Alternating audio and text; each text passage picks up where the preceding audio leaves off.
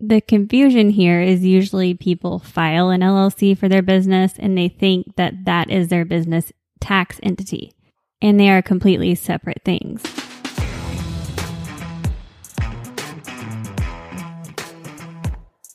Welcome to What Your CPA Wants You to Know, a podcast for business owners and those planning to make the jump into entrepreneurship. If you're thinking, I've got a great business idea, but what's next? This podcast is for you. I'm Carson Sands. And I'm Taryn Sands. And together we started our CPA firm. We've grown exponentially over the past six years. I'm a CPA with over 10 years of experience helping people start and grow their businesses. And I'm an MBA with a specialization in marketing and entrepreneurship. Follow along as we share the ins and outs of running a business while keeping your family and sanity intact. And how to save tax dollars without breaking any IRS rules or triggering a painful audit. We're here to share everything your CPA wants you to know in a fun and easy to understand way. Let's get started. Let's do it. Today we are talking about sole proprietorships. It's a big word.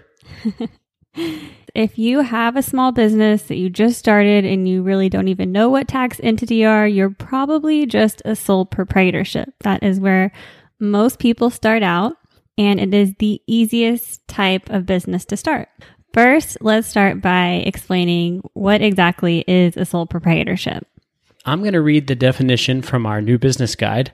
A sole proprietorship is a business with one owner or husband and wife owners. The income made by a sole proprietorship is filed on Schedule C of the owner's personal tax return, which is their Form 1040. Most new business owners choose to begin as a sole proprietorship and then switch to a different business entity when the business becomes more profitable. So, I think it is important to say here that when you first start, you probably don't know that the IRS has four different tax entities to choose from. Now, if you don't choose one, then you're automatically just going to be a sole proprietorship until you make a change. And you can go back to episode six, the best tax entity to choose for your business, if you want to hear about all four types of business entities. Yes, that's going to go in much more detail about each one, why you would pick one over the other, and how each of them are taxed because it's just a tax entity to tell the IRS how they're going to tax income from that business. So, one of the very first questions that we get about sole proprietorships is do you need an EIN for them? You don't have to have one. Whether or not you get one depends on a few factors. If you want to have a business bank account, then a lot of times they require that you have an EIN for your business. It's really easy to get one. But if you're just receiving a little bit of money on a 1099, technically you're a sole proprietor and you might not necessarily need a separate EIN for your business. So it's really just up to you. You can choose to get one if you just want to mask your social security number and just be operating under an EIN instead. But sole proprietors can use their social security number even to send out 1099s and things like that. Yes, Taryn hit the nail on the head. The other reason you would need an EIN besides for banking purposes would be that you are going to issue 1099s to subcontractors or some other tax form, and you don't want to just issue those using your social security number so the whole world has access to that. You could get a tax ID number, an EIN, or an employer identification number and use that to put on all the 1099s that you send out to subcontractors. So you definitely do not need one if you're a sole proprietorship, like you would need one for these other tax entities. So it's up to you, but they are very easy to get. I would just suggest getting one. You can get one on the IRS website in just a few minutes. So the next question we get a lot how does a sole proprietor file their taxes on Schedule C and what is the due date? So you touched on this a little bit earlier when you read that definition from our book, but a sole proprietorship is one of the easiest businesses to have because you just file that business income on your personal tax return. So you're basically just adding another form. It's called Schedule C. And that's where you will put your income from the business and all of your expenses. And what is the due date for that? Since it's your personal tax return, the due date does not change. You still file that by April 15th every year. It is important to know if you're using a CPA to prepare your tax return that if you go from just a simple 1040 to adding a business, you should expect to pay a little bit more to have that business on your tax return because it requires more work. So the next question is what can you deduct? A great rule of thumb when you're trying to decide if something is deductible or not is anything that you need to generate the income that you're making. But we always get questions and it varies a lot. The IRS rules are very complicated, but I did want to read the list that's in our book so that you have a good idea of the things that are deductible. Though with your specific business, there may be more. So here's a list of deductible expenses employee meals, advertising and marketing, insurance, both business and health insurance for self employed individuals, bank fees, business mileage on your car, depreciation, continuing education cost, home office expenses, interest, legal fees, accounting fees, moving expenses for the business, rent, licenses, various taxes, business travel, phone and internet, software. The list just goes on and on, but most businesses will have these things and they are deductible. This next question comes up a lot and it generally confuses a lot of people. But can you be a sole proprietorship and an LLC? Yes, definitely. The LLC or limited liability company is a filing that businesses use in order to protect themselves from liability. It protects the personal assets of the owner in case the business gets sued for something that happens. In that case, ideally, if everything's working properly, only the business assets are up for grabs in a lawsuit and the personal assets of the owner are still safe. The LLC, if you're still a sole proprietorship, would still file on a Schedule C on your personal 1040. The confusion here is usually people file an LLC for their business and they think that that is their business tax entity, and they are completely separate things. So if you want more information about LLCs and if you should file one for your business, we do have an entire episode about that, and it is episode number nine. And just one more quick point on that. While your federal filing requirements don't necessarily change just because you filed for an LLC, your state filing requirements almost always change. They definitely do in our state of Texas, and I know most of the other states that I work in, the same thing. You know, you have a filing you have to do every year in order to maintain that LLC. But it's usually still much less complicated than filing a separate federal tax return is in the case that you were one of the other types of entities? This is a big question that we love to answer, and that is should you stay a sole proprietorship forever? Probably not. Hopefully, your business will grow to the point where you're making more than $50,000 in profit, in which case you're hitting that level where it makes sense to convert to an S Corp. So you can convert your LLC if you already have one, or if you don't, you can file for an LLC and choose to be taxed as an S corporation.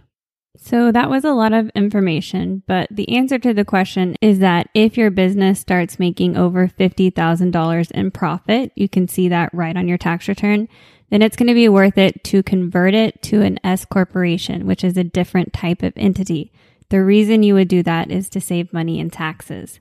And once again, episode six of the podcast talks about the different entities. S Corp is one of those types of entities. So you can find out more by listening to that episode. At that point, if you're an S Corp, then yes, you would just stay as an S Corp. After that, you wouldn't need to convert to anything else. So, one of the reasons that we love the S Corp is that they do not pay self employment taxes, but sole proprietorships do. So, since today we're talking about sole proprietorships, it is important that you know what self employment taxes are. So, Carson, can you please explain what self employment taxes are? Unlike W 2 employees who have Social Security and Medicare taxes withheld from their paycheck, A self employed person doesn't have anybody withholding those taxes for them. The IRS really doesn't want you to miss out on the joy of paying Social Security and Medicare tax, so they came up with self employment tax, which is 15.3%. It's actually exactly equal to the amount of payroll tax that you pay if you're a W 2 employee. So that 15.3% tax is taxed on your profit from your business. And so that's your net income after you take your all of your sales and you subtract all of your expenses.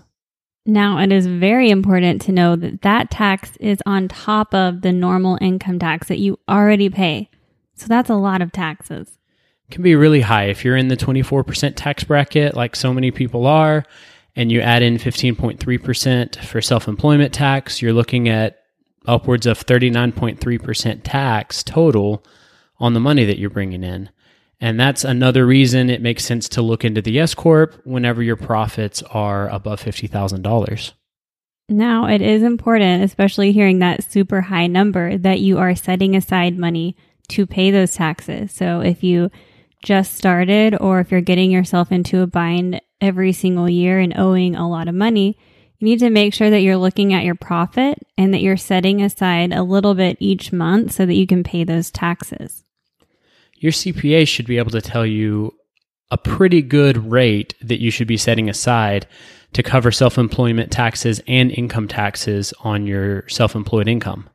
And that's going to be different for every single person. We can't just give you a blanket number to set aside and that would cover everyone because your tax return is going to look different than everyone else's. You're going to be in a different tax bracket and your spouse might be making additional income. So there's a lot of variables. We can't just tell you set aside this much.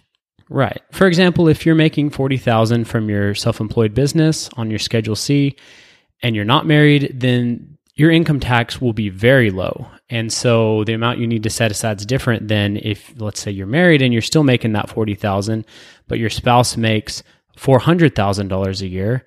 Well, then you're going to need to set aside a lot more money to cover your tax bill. And at the very minimum, no matter what your profit is, you are going to be paying that 15.3% of self employment taxes.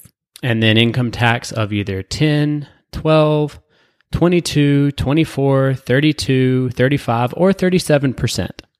Fun stuff. We just deliver all the best news on this podcast. okay, some other exciting news that we need to talk about is if you have a sole proprietorship, we already talked about saving that money and that you're going to file every single year on April 15th. That's when you're going to pay those taxes. Do you have to make estimated tax payments if you have a sole proprietorship? It's a really good idea. There's not necessarily a rule. Uh, I mean, I guess there is a loose rule that you have to pay in quarterly. Uh, you could be penalized slightly if you don't pay in quarterly estimated tax payments. But we always advise it just because it's too easy for a business owner to set aside the money and then accidentally spend it on some really important business thing that came up. So, yes, pay in your estimated tax payments. And if you want the details of how much to pay, how to calculate what that number is, and when those are due, listen to episode 23, where we talk about estimated taxes in detail. So, the very last question that we get is Are there any other filing requirements or paperwork or anything like that that you need to know about if you are a sole proprietorship? If you are a sole proprietorship that has filed for an LLC, then yes, there's some additional filings that you'll need to do at the state level. But other than that, no, there's really nothing else special that you need to do for your sole proprietorship except for include your Schedule C in your 1040 each year. And if you're just getting started, there's no paperwork that you need to file unless you're filing the LLC. Otherwise, the first year in business, you'll just file that income on your 1040 that will alert the IRS that you have a sole proprietorship. And that's really all that you have to do as far as paperwork goes is make sure you're filing that every single year on Schedule C of your 1040. So that wraps it up for today. I did want to mention if you are just getting started in your sole proprietorship, we do have a new business guide that we referred to earlier That has so much information that we talked about here in detail and also gives you some very important steps along the way. So if you want to hire someone, what would you do? How to do your bookkeeping, how to work with the CPA. It's really packed with so much good information. Now, if you go to our website, that link is in the show notes. You can enter code podcast and that will give you a discount on our new business guide, which will knock it down to like 65 bucks. So you're getting so much information from a CPA for less than the cost of just one meeting. And if you want to hear from some people that used our new business guide, go back to episode 20 and listen to Nate and Sky from Olive Coffee Cart talk about how they use the new business guide to make the most boring part of their business really easy, kind of like hitting the easy button. Yeah, that's such a great episode that shows how you can actually buy the guide and implement that in your business. That way, they can spend less time on accounting and more time making awesome coffee for people. Exactly. So, until next time, thank you so much for listening to What, what Your CPA Wants You to Know podcast. This podcast is intended to provide accounting and tax information for educational purposes only. All tax situations are unique and should be handled with the assistance of a tax professional